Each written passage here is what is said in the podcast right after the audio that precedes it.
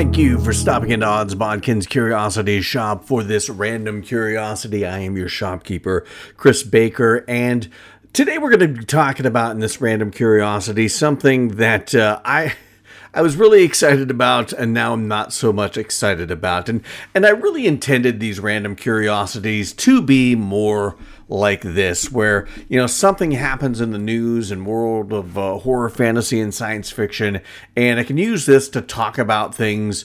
Uh, you know, kind of as it's happening instead of waiting for an episode to come out on Monday or Thursday or do a, a full blown episode on bonus episode on something. I can just take, you know, 5, 10, 15 minutes to talk about particular things that uh, I'm one passionate about and two are happening as we're speaking and and that thing that we're going to talk about today is the first images that we've seen from the new Crow film that's coming out later this year on June the 7th. Of course, being directed by Rupert Sanders, who did Snow White and the Huntsman, uh, Ghost in the Shell, and The Crow, his third feature film. The screenplay by Zach Baylin and Will Schneider. And I was really kind of excited about this because Bill Skarsgård was taking on the role of Eric Draven, and I'm a fan of his. I, I liked him in Hemlock Grove. Uh, as much as I didn't care for the new It movies, I did enjoy his portrayal, at least the creepy aspect of his portrayal of Pennywise the Clown. So there was a lot to think, okay, this could be okay. This could be decent. I mean, they've been uh, trying to, to put out a reboot of The Crow for a long time. And, and I will tell you right off the bat, I love the original 1994 adaptation of The Crow. Brandon Lee, that that whole movie, one of my favorite movies of all time. It just uh, tonally speaks to who I am as a person and the themes of grief uh, throughout that just really spoke to me at the time and still speak to me to this day. Uh, so I really love The Crow and I love the graphic novel by James O'Barr that it's based off of. So I'm a, a huge fan of that, but I'm not one of these people that feels like everything is untouchable. You know, I understand there are certain things that you just shouldn't touch. You shouldn't remake, you shouldn't reboot. But then there are other things that I think can handle a reboot that don't take anything away from the original. I don't think whatever reboot that they're doing with this movie coming out later this year, I don't think it'll take anything away from the 94 version of The Crow because I think the 94 version of The Crow is a bit of a masterpiece. It really took all the best parts of the the comic book, the graphic novel series and added the right elements of emotion that you didn't get and struggle that you didn't get in the uh, initial comic series and really made it uh, a full movie, a succinct movie, a movie that told a story in a complete way, uh, cinematically, that you didn't necessarily get in the graphic novel. Not to say that the movie is better than the graphic novel or the graphic novel is better than the movie. It is really kind of uh, the graphic novel is the inspiration, and they just tweak things to make it a little more cinematic. Uh, other than that, it's it's pretty close thematically to the graphic novel. But there are some differences from the movie and the graphic novel. I know the Albrecht character is kind of a composite of two different characters. Uh, the Sarah, Sarah in the movie, she's actually Sherry in the graphic novel is is a little different.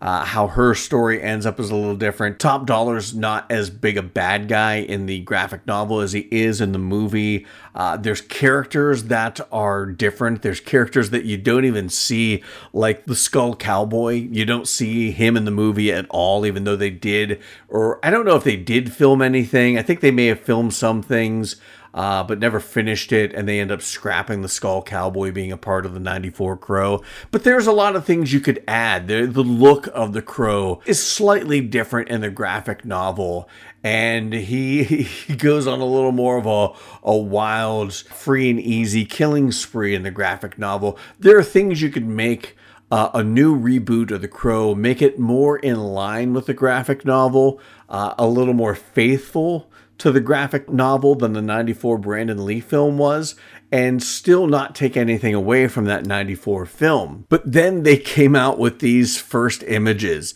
Vanity Fair, I think, is the, the ones who put these out, and they're all over the internet where you have.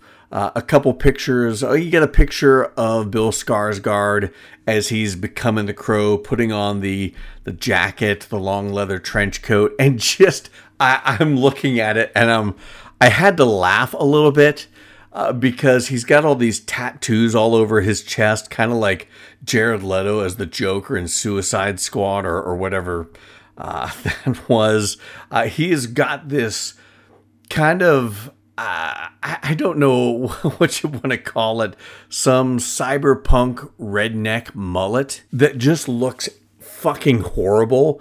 There's a couple of scenes with him and the young actress who's playing uh, Shelley Webster, his fiance, and just in those scenes, in those pictures, you see more of Bill Skarsgård as Eric Draven slash the Crow, and it just looks horrible. I'm hoping that this turns out better than what he looks like as the Crow because uh, to me, it's that's not the Crow. You gotta fucking stay faithful to the imagery in the book. I don't care what I don't care if you want to do a movie that's different. From what I understand, you know, in the graphic novel and in the 94 film, uh, you start right off with the killing of Eric and Shelley. In the graphic novel, they don't really give a reason as much as they do in the 94 film, but you start off with that murder and that springboards you into the events that you're going to see. In this movie, I, from what I understand, Rupert Sanders is going to spend a little more time with Eric and Shelley's relationship. And I, I just don't I just don't know if you need that. I have a feeling that he's going to spend time on things that don't matter to the main point of the movie. Uh, you don't have to see these two being in a relationship to feel the heartbreak of somebody. I mean, they did it in 94, where in just a few scenes, a few flashbacks, they told you so much about the relationship between Eric and Shelley that you didn't need to spend uh, a whole part of the movie, quarter of the movie, half of the movie, however long Rupert Sanders is planning on dedicating to the relationship between Eric and Shelley.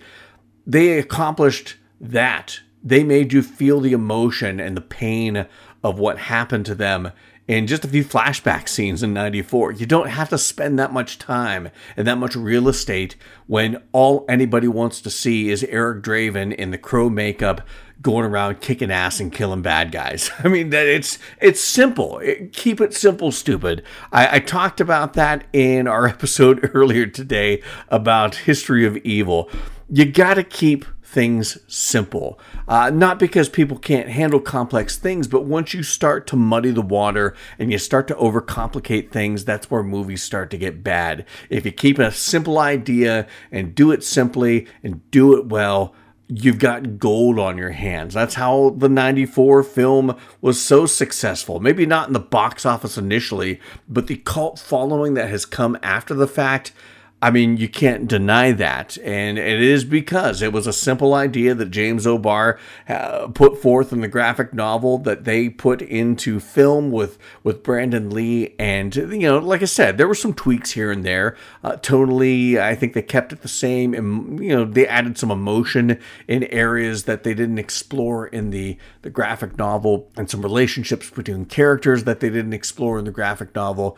But they kept the idea pure as to the graphic novel and very simple. And I just have a feeling that Rupert Sanders, in trying to make his own version of The Crow, or try to make a version of The Crow that's uh, so different from the original 94 adaptation, that he is going, he's going to cock up this this film and it's you know where I once was excited to see what a reboot of The Crow was going to look like with Bill Skarsgård. Now that I've seen him as Eric Draven, The Crow, uh, I'm not excited anymore, and that disappoints me. Like I said, when I posted this on our Instagram and Facebook page, we'll find out come June the 7th how this all plays out. But just from these first images, uh, I went from excitement and anticipation to now I'm like, oh, oh no, what what have they done? So at any rate, those are my thoughts on our first glimpses of the Crow in the new film coming out on June the 7th from our Rupert Sanders. We'll see how it goes. But I want to thank everyone for listening to my thoughts on uh, those first images of the Crow. You can find out more about what's going on with Odds Bodkin's Curiosity Shoppe on our Facebook and Instagram pages. always post about horror, fantasy, and science fiction. Follow us wherever you listen to this like, subscribe to it, leave those reviews, share the podcast with anyone that you know that loves horror, fantasy, and science fiction. So until next time,